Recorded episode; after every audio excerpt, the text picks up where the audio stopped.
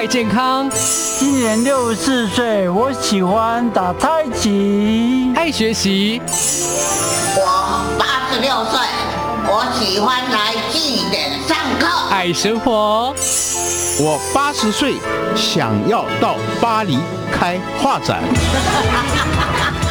翻转首领武青春，潮林美好生活提案。欢迎收听《翻转首领舞青春潮领美好生活提案》，我是快乐主理人碧莲。这个节目每一集都邀请各个领域的专家达人，透过十一住行娱乐各个面向，陪伴所的老大郎，还有即将迎接首领的你，最佳的潮领美好生活指引，带智慧舞花，一起过得健康快乐，撸啊撸笑人。每个礼拜六在港都电台九八点三播出，也会同步上架好事风云榜 Podcast 频道。对于长辈的一些身心问题啊，其实非常多，且很复杂。那我今天一定要把这位好朋友，我们的老年医学专家陈乃金医师邀请来节目当中，欢迎你。新年好，各位听众朋友，大家好。好，我跟乃金认识是因为我们去年开始做关心失智症长辈的时候，就发现哇，这位医生哈一定要好好的认识，因为太了解了，而且太有心了哈。所以今天特别邀请乃金来谈的是关于高龄老年医学门诊这件事情，因为家里都很多的长辈啊，常常要去看。医生早上看一科，下午看两科，我觉得好辛苦哦。而且医生常提醒的医嘱也很容易就忘记了。嗯嗯，那所以现在有老年医学门诊是应运而生，对不对？对，没错，就是呃，在高龄化的浪潮之后啊，开始就是因为我们发现长辈他可能看骨科，然后又看心脏科，又看肾脏科，又看神经科，又看肾脏科，对，然后每一个功能其实他每一个医师他就。是就就是看自己的病，然后给自己需要的药物，对，所以他就会有呃，他也重复用药，然后很多的问题，所以后来就是。呃，这个问题被发现也主张出来之后呢，其实这个高龄医学它的前身其实是家庭医学科医师哦，家医科。嗯，那家庭医学科的医师们发现有这个问题，所以他们就去了国外取经，然后做了老年医学科的训练的一些发展之后呢，然后再开台湾就开始做老年医学科的专科医师的训练，是，然后跟培养。那老年医学科的专科医师的训练，其实就是不外乎是我们常见的内科疾病，然后神经科。那精神科的疾病，然后让熟悉社区的相关的长辈有需要的业务之后呢，然后因为这些医师他经由他原本的本科，然后再加上这些训练之后，就更完整的了解长辈的样貌，嗯，然后他就可以提供一个比较全人的服务。所以老年医学科的这种整合的门诊有一个一些蛮重要的概念，就是希望他不要看这么多科，除非是像嗯牙科，当然老年医学科医师没办法取代哦，眼科也没办法取代。可是如果其他目前有看非常多科的话，就是希望老年医学科的医师可以看完他的所有的药物之后。帮他的药物做一个整理的部分，就是不要吃这么多药，因为有些时候我们也会看到一些长辈，他吃了一些乙型阻断剂之后呢，让他就比较容易，呃，虽然血压获得好的控制，但是因为他的气管呐就变成容易有一些 hu hu 对，因为他会嗯，因为气管会收缩，所以他他帮助了血压，可是害了他的气管，可是并不是每个人都会这样，所以他因为气管的问题，他又去看了胸腔科，他胸腔科开了一些扩张剂之后呢，又让他的心跳加速，然后心脏科觉得不行，是他们两个药。是打架的，真的。对，可是因为一般就病患一定不知道嘛？长辈不知道一个这几类镜头跨起来医生。对啊，这样大半都是这样。对，可是，一来是真刚奶金讲，一来是太辛苦了，二来其实药物很重，很容易有一些冲突，对，造成另外的困扰，他又不知道他要看哪一科了。没错，就是感觉是一个恶性循环。没错，然后药越吃越多。对呀，都一把一把吃，其实听起来很心酸呢。嗯，那遇到这个状况，我们可以这样说：家的老老年的医学门诊比较像是加一科的在长辈版升级版嘛。对，它其实是长辈的升级版，而且其实因为如果我们有持续就是高龄，因为其实说加医科，我们可以了解，就是原本我们对加医科的认识就是他是家庭的医师，所以他多半来说平均来说都是看嗯中年人或者是小孩，然后从小看到大。然后在你的家里面，可是医师其实也需要升级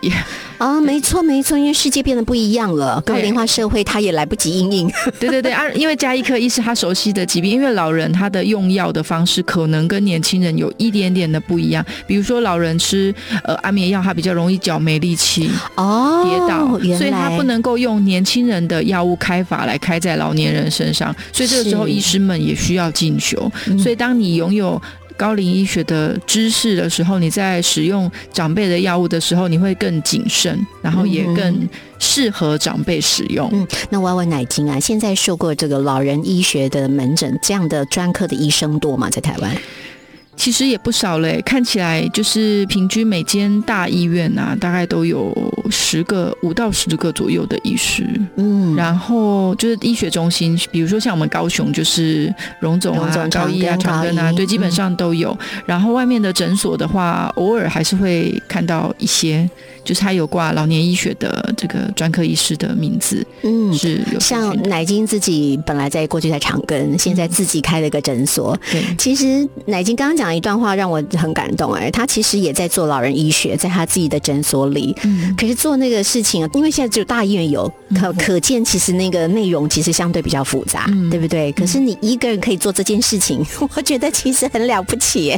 你当时为什么想要起心动念做这件事？对，因为其实我觉得。呃，我自己是神经科医师做底的嘛，哈，所以大家大家在看这么多的高龄退化疾病，其实大大部分五十 percent 以上都跟神经科疾病有关系。那我们神经科医师在看病的时候，忍不住都会落入他是肌肉疾病、神经疾病。就是我们看病人的时候，我们的习惯就是病。可是老人有一个很特别的地方，就他还不是到病的程度，他叫做衰弱。哦，不太一样。对，那我们高龄医学科，就是我自己身为神经科医师，然后踏入高龄医学的领域的时候，我开始认识了叫做衰弱。那衰弱再晚一点，再过一点点。阶段就叫做肌少症哦，有没有？那衰弱它可以身体的衰弱就肌少嘛，脑的衰弱就是快要失智症了，有没有？因为脑就是呃脑力变不好，对，但他又还没有到失智症的程度，所以其实老人他人生他其实是一个连续性慢慢演变的过程，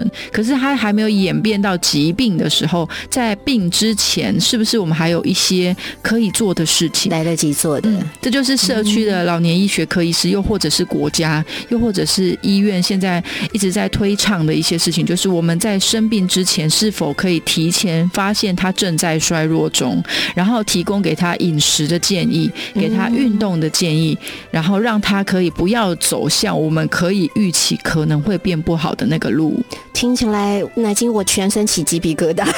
其实我很感动，因为我我没有想过这件事情。呃，大半只有想说，哎，就是靠长辈自己运动啦，或记得的饮食啊。可是真的不是，大家都没有经验。对于老这件事情，顶多看自己的长辈。可是我们没有那么专业的方法。那我知道乃金在自己的诊所里头也做了一些事情，哈，包括怎么训练让长辈可以来当志工啊，然后做哪一些事情。我们在下一段再继续请乃金来告诉我们喽。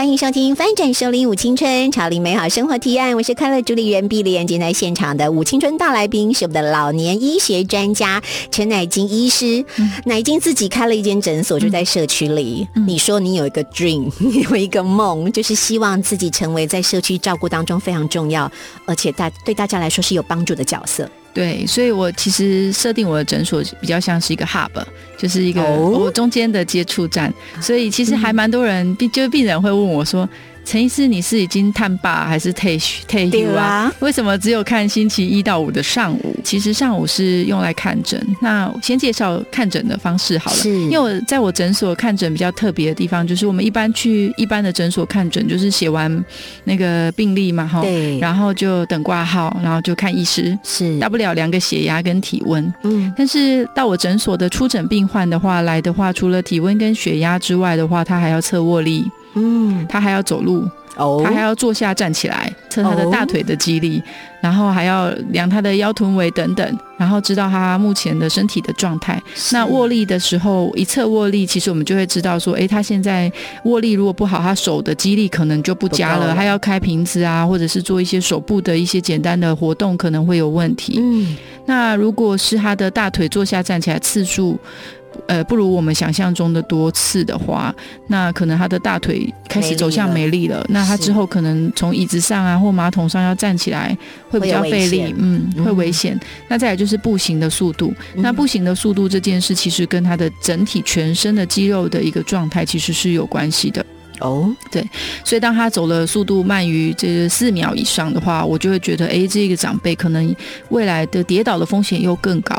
所以大概我们就是经由这一些简单的检测，但是其实诊所要把空间让出来做这一些检测。但是哦这样子做完之后，其实你有一个明确的数据跟指标，告诉他说你哪里不好了，其实他就会有感觉。嗯那如果他在候诊的时候看到别人在做，他发现哎，他怎么手脚蛮利落的，他也会有一个比照的感觉，说哎，这个人不错哟为什。么他可以，为什么我做不对到？，其实是会有一种感觉，因为这是开放的空间哦，他有对照组了，对，所以大家都会看得到，就是职工们正在做这一些事情。那这些事情，当你开始有感的时候，其实我们要邀请长辈一起来运动是比较有那个力道的。不然，其实任何一个长辈进来，对一一来，然后弄我就说，哎，你年纪大要多运动哦。然后他就想说，我来跨格会啊，你给我运动，你喜我没有？关这贼，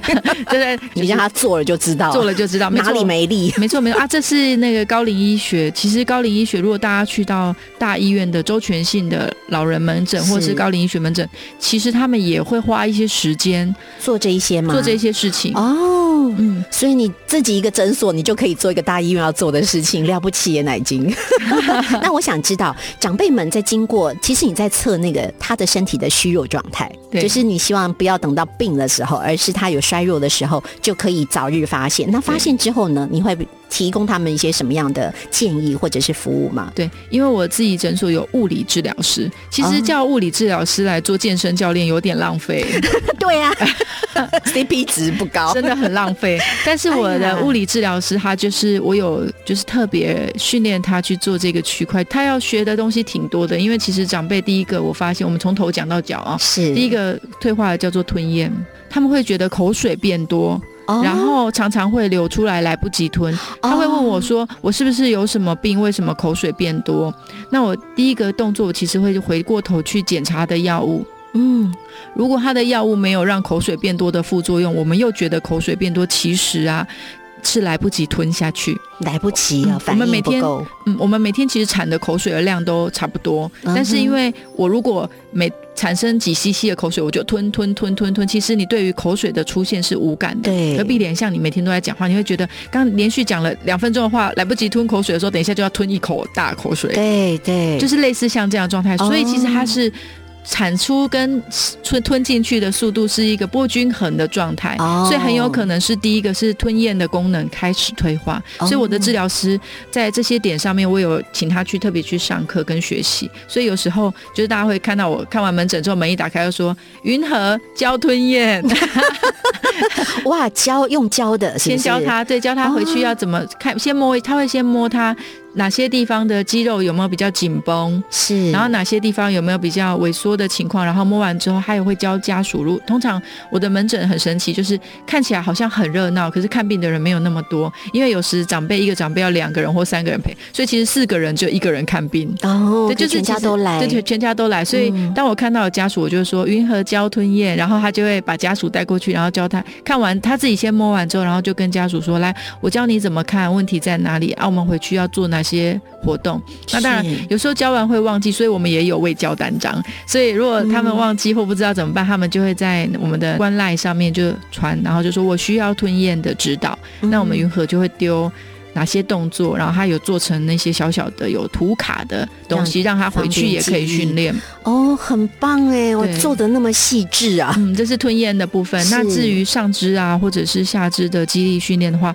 我诊所是有很像可尔兹的那种六台的机器、哦。啊，所以如果他们用机器训练也可以，然后也有那个可以活动的脚踏车，就是那个踩的，然后再加上有一些平衡的训练等等，那云和就会教他们说，如果你没有这些设备，你只有椅子有桌子，那你应该要怎么做？那当然，我们也有一些一样的卫教的小卡，我们都有先准备好。所以，随着不同的人的不同需求，其实我们就会有不同的方式去做训练跟教育。所以他其实呃，只要长辈到你们那里去，其实可以待个半天跟一天，对不对？其实真的有人会，就是我们邻居有一些长辈说，我可不可以去你那边就做单纯做肌肉训练？那我就会跟他说，他因为他喜欢那一些设备，然后他觉得比健身房还要付钱，那来诊所其实没有没有没有那么便宜嘛。是对他做肌力训练，所以他我们就会说，因为上午看门诊，我们就说下午你就把这里当成是那个运动场，那你来就自己使用，用完就可以离开，这样就可以了。这个医生真的很不爱钱。好，可是我们一定要想办法，要让那么多就像奶金这样的医生是可以有资源，可以继续在每个社区都设置。其实这个对长辈才是真的方便跟真的好，没错对不对没错？好，那刚刚奶金告诉我啊，其实他一个诊所，他一个医生，然后请了四个护理师，还有请两个职工，然后还有一个个物理物理治疗师治疗师。一个诊所，可它不是复健科哦，大家不要误会哦，其实老人专科的门诊。对吗？哈，是这个事情，所以还有很多事情，其实你们也走入社区去做一些服务。我们在下一段再请乃金来告诉我们喽。收听《翻转收领舞青春潮领美好生活提案》，我是快乐主理人碧莲。今天在现场的舞青春大来宾是我们的老年医学专家陈乃金医师。乃金说啊，他从长庚离开之后，开了这个陈乃金诊所。基本上某个程度也是任性，任性想要做他觉得对长辈最好的事情。对，然后对，然后原来是神经内科。我问乃金说：“你为什么要特别特别关注老人家呢？”你说你来自于你的家庭，对，因为我自己的爷爷奶奶、阿公阿妈都是任性的老人，也是快乐的老人。他们一直到就我我外公是七十几岁，他是因为癌症过世。是在他过世之前，他自己准备好自己的丧事，哇，连兽医都自己选，这样也蛮任性的吧？很棒哎，他有自主能力哦。对，然后我阿妈是九十几岁，她到九十几岁的倒下去前一年都还在长青学院上插花课，然后自己去银行自己藏自己的塞卡，然后自己。看他喜欢给谁钱就给谁钱，他就过着他自己喜欢的生活，然后去菜市场买他喜欢的东西送给他喜欢的孙子啊、孙女啊。我们每个人都有他自己觉得最适合我们的东西，他就一直过着这么愉悦的生活，然后很自主的生活，然后还跟着同学一起去旅行。哇，快就九十几岁的九十几岁的时候，他们插花班会一起就是坐游览车去旅行，所以哇，在我的心中，老年的生活是非常美好的。嗯是很很自主、很愉悦的。可是我做了神经科的医师啊，我就发现，就是因为我们神经科的长辈们不是中风啊，然后就是帕金森氏症啊，啊各式各样的疾病住院。嗯那我第一个念头是我，我有一次是被病人，其实也没有很老哦，因为我的阿妈都活很老，所以我觉得六七十岁叫做年轻人。嗯可是一个大姐吧，我叫大姐好了，她才六十八岁，然后住院是因为步态不稳，她要出院的时候，我就说，那你可以出院哦，他就说我要等我儿子决定。哦，对，那时候我才发现，哦，原来在台湾的某个年龄以上的大哥大姐们，对于连自己什么时候要回家、自己身体的健康状态跟很多事情的决定权，竟然已经是要等待孩子。去做决定的时候，我会觉得非常的不可思议。就是我在病床上也很常遇到，就是比如说爸爸也很老，他是胰脏癌的，他就说我的生命已经到了终点了，不要再救我了。我的兄弟每个都胰脏癌死掉的，是请让我就这样子顺其自然走吧。因为我已经癌症超过半年以上，这个病其实半年就会往生，怎么死我都知道，就是不要再一直给我肚子插管，然后不要把那个胆汁引流，然后我就会胆汁越来越上升，然后就昏迷，然后就走了他都。知道，因为他看很多个，多，可是他的孩子就把他绑起来，然后再插管子、再引流，就是你会觉得长辈讲的这么的清楚，但是他的下一个世代是长这样，所以我就会发现，其实身为年长者有点辛苦，也有点可怜。是，对，所以其实就是回过头来，就是这些状态，其实在我们的那个。高龄医学的门诊，包含周全性老人评估里面很常发生。那因为我们也会探讨到他的忧郁啦、他的情绪啦、嗯。他的认知功能，所以在这些评估之中，你会知道长辈有什么状况。所以应该是要跟大部分的听众朋友们说，就是在某种程度上，如果父母亲也挺清楚的时候，其实适度的尊重他，让他觉得他也可以拥有他生命的选择权。跟自主权，包含他住出院等等，他真的可以自己决定他想要做什么或怎么做，你们都会支持他。我觉得这是一个蛮美好的家庭状态。曾经哦，有就是过去的一个观念是，只要父母亲生一些重病，孩子就会骗他，啊、嗯就是那种不想让他知道。嗯，那我我觉得他也是一个。比较东方的观念吧，嗯就觉得我说了怕他受不了。事实上是谁受不了？病人本身他一定有知情的权利。对对他只要不知道所有人都瞒着他，我觉得那是一件蛮悲惨的事情。对，呃，所以这个这个也是要互相提醒的。哦，现在的长辈也不是过去的长辈，他有能力可以去承受跟安排他接下来打算怎么继续生活。没错没错。嗯，而且其实老实说啊，生了一个什么重病，自己哪里吃不下饭，哪里哪里会怎么可知道啊？知道，我只是不说而已。对，大家就是一直嗯呈现在这种害怕说破，所以你也演戏，我也演戏，然后反而演戏演的很辛苦。对，那不如就是坦坦荡荡的面对，就是生命中的不同的各种议题。嗯，高龄医学门诊里头包含有哪一些啊？高龄医学的门诊包含就是有就是一般的身体的功能，其实我刚刚说的肌力啦、哈、嗯衰弱啦，然后还有营养的部分，所以他也会做一个简单的营养的检测，看你有没有在饮食上而造成你的饮食营养不良，然后他会做皮肤的，看你皮肤是不是完整。其实我以前都觉得能走路的人怎么可能皮肤不完整呢？后来我就发现，竟然有能走路的人有褥疮诶，为什么？因为奶奶啊，她整天都坐在那个竹子的椅子上，哦然后她自己有褥疮，因为她的有糖尿病，所以她无感，所以竟然真的就有褥疮的在尾骶骨的地方，是因为坐在椅子上坐太久，因为她是可能会睡觉，哦。可是他醒过来他就坐在整个人包在那个竹椅子上坐坐了八小时，他一直都没有动，所以他有褥疮自己没有发现。可是高龄医学门诊它里面包含皮肤的完整性，哦，就帮你看仔细就对，了看仔细哦，然后也会有药物的重整，所以其实高龄医学门诊里面，尤其是大医院，他会觉得它的成本花很多钱，因为他需要有药师，然后帮你看一下你所有的药物有没有重复。那因为药师更厉害，药师检测过之后，医生就是事半功倍，就是药师也角色也出现了，然后再看问一个老年忧郁量表啦，然后简易的认知功能评估，所以我们真的是把一个长辈当当成一个完整的人，从头看到脚。好从内部。看到外部，对，嗯，乃金刚才强调一件事情是全人，全人就以前就是哪里痛看哪里，嗯对不对？那那里不舒服看哪里，嗯可是是从头到脚，从里到外，从心到身。嗯你完全关注到他的状态，有些时候长辈自己不见得知道，嗯对不对？可是你们可以从头到脚，所以这个这样的诊疗时间其实比较长。是应该是说前置作业很长，所以嗯有些长辈他以为他去看一个门诊就拿一个药就要跑多半都十分钟嘛。对对对，就要跑了，就没有想到怎么被在外面搞一搞，搞了一个小时，连医生的脸都还没看到。哈，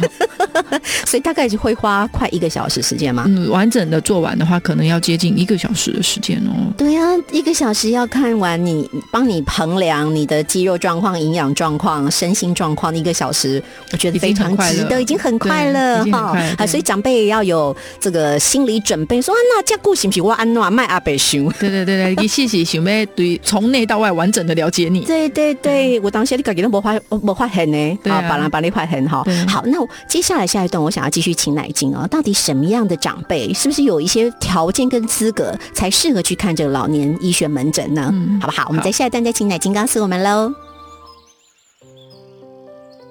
欢迎收听《翻转收零五青春潮领美好生活提案》，我是快乐主理人碧莲。今天在现场的是我们的很有心，然后又很年轻，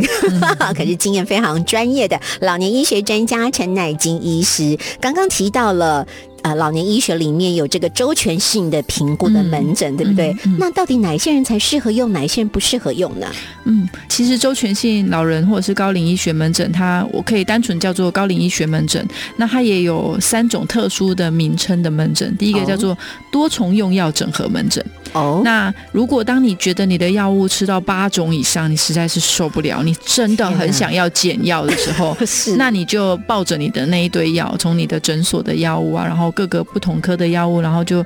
到一间周全性老人的门诊，然后拿给你的医师跟药师一起去做统合的评估跟判断，然后来研究看看怎么吃最适合你。这是第一种类型。是那第二种类型呢？我们嗯、呃高龄医学门诊还有一种叫做跌倒门诊。诶，哇，很长跌倒门诊，欸对，因为我们就发现，哎，当长辈这个走路步态褴褛，很容易有跌倒的情形的时候，也可以来看高龄医学门诊。那因为其实跌倒这件事，你说它是神经内科病吗？好像也不是。你说它是骨关节的病吗？好像也不是。肌肉那对肌肉，嗯但肌肉无力。去看复健科，可是复健科会又不又不一定会把它跟药物啊整体的衰弱可能做一些连接，是，所以高龄医学的这个整合的部分里面就有加上了这个叫做跌倒门诊，嗯，对，然后或者是会叫做衰弱的门诊，哦，嗯，所以当你觉得你的脚比较没有力气，然后你也希望可以重拾往日，不需要拐杖，或者是更能够安全的一个人生活，不用什么事都是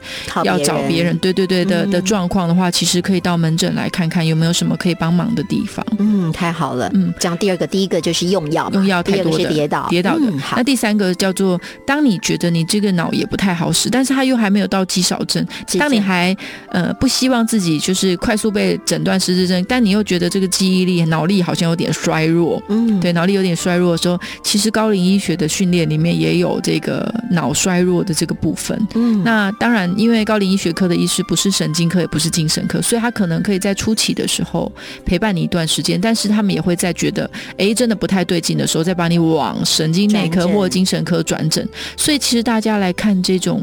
周全性老人的门诊或者是高龄医学门诊，你不要觉得说，哎，我看了之后，我以后就只能在这里看，然后其他科的医师也都不会接受。其实没有这个问题，我们台湾的医疗很方便。那当你觉得你在这一些药物整合之中，还是有哪些地方有缺憾或遗憾，或觉得不够好的时候，其实你也可以直接跟你高龄医学科的医师提出来跟讨论，因为通常医师们都很愿意再把你往原来的或不同的专科医师那边去做进一步的咨询。那当他自己觉得自己在泌尿科啊，或者是心脏科不是那么专业的时候，那你确实是有这方面的问题。当然，他因为他们不可能做心导管，所以就转回去给心脏科医师看。然后，当你的病情又稳定的时候，然后变成慢性开药的时候，不论你留在原来的心脏科医师那边就诊，或再回到高龄医学医学科医师这边看诊，那医师帮你一起开药也是一个方法。嗯，好，刚刚呢已经讲这三类，就老年医学门诊这里头分成这三类，嗯。这三种门诊嘛，嗯。可以这么说吗？可以？类似这样说。哦，但其实还有其他，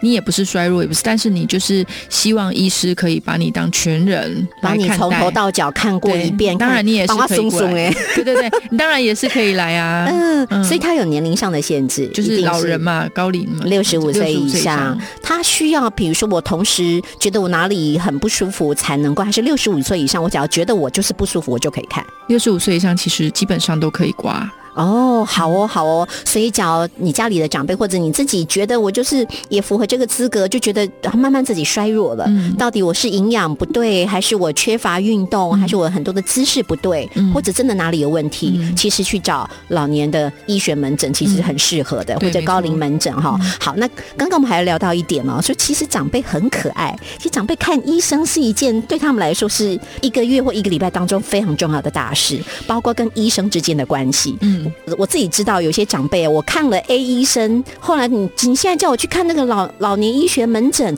这样会不会对不起我原来的医生呐、应该是这样，就是有时候给自己一个机会嘛，就像呃交朋友这样，你就去看一下老年医学科的医师，然后他帮你全身损损呢，看一下有没有忧郁或是什么、啊。如果他帮你检查完这些用药，也就 OK 啊。你也觉得你跟他沟通完之后，更知道怎么照顾自己，你还是很想回去看你原来的医师，没关系，你就把他当成是一个偶偶尔访视的来宾，然后再回去看你原来的医师也是可以的。但大部分呢、如果原本就看四五科医师的长辈，就是早上要看肾脏科，下午要看心脏科，隔天早上要看风湿科，下午又看骨科，这种长辈有些时候他会愿意做整合，因为至少不要每天都在跑医院。真的，一等又等好久，其实好辛苦哦。嗯那假如你就行动力还还可以自己自如的长辈，也 maybe 还可以，对对不对？可是你假如又要家人陪，或者一些行动不方便的人，真的非常非常辛苦。嗯好，所以现在其实呃，台湾的健保制度很好，在一些大医院也有这样的。呃，老年或者是高龄的门诊可以看，或者是像奶金自己这样的诊所，对好，就慢慢也在不同的社区开始开花。我们当然很希望奶金的诊所要越开越好，我一直跟他说你要 hold 住。我知道你们也会到社区里头，对不对？对，我的诊所应该是这样说，就是我会请长辈们，就诶长辈或者是我的各管师或者是我的护理师们，他们其实会希望可以去做一个社区的志工的部件，嗯然后嗯、我自己诊所也有一些已经毕业的照顾者。他们就变成志工，所以他们有很多丰富的使用长照啊、照护啊、换管啊、换尿布、洗澡的经验。那当家属开始照护这些困难的时候，其实他们都可以做一些经验的传承跟分享。真的是太棒了！现在已经说这些，这原则上也是长辈，对不对？对他们都六十五岁了，对长辈来当职工来服务其他的人，我觉得真的是超棒的。嗯，好，这也是一个非常好的良性循环。嗯嗯，好，今天真的非常非常开心，邀请到我们的老年医学专家乃金，对于长辈的疼爱，哈，也许是跟阿公阿妈有关系，所以很致力做这些事情。然后我知道他也写了很多的文章，好，希望。更多人关心，然后我们不要等到病了之后再来治疗。其实从他慢慢在衰弱这个过程，每个人都会有这个路程。对对对，有机会延长一些或者逆转，让他可以重新再拿回更多的活力。有些时候只是方法不会，对对不对哈，并不是你真的已经没有力了。没错没错。好，非常谢谢奶金对高龄这一块的付出，也很谢谢有你。谢谢。OK，继续 fighting 喽。好，谢谢奶金。谢谢好，好，拜拜。港都电台邀你一同翻转熟龄幸福人生。以上节目由文化部影视及流行音乐产业局补助直播。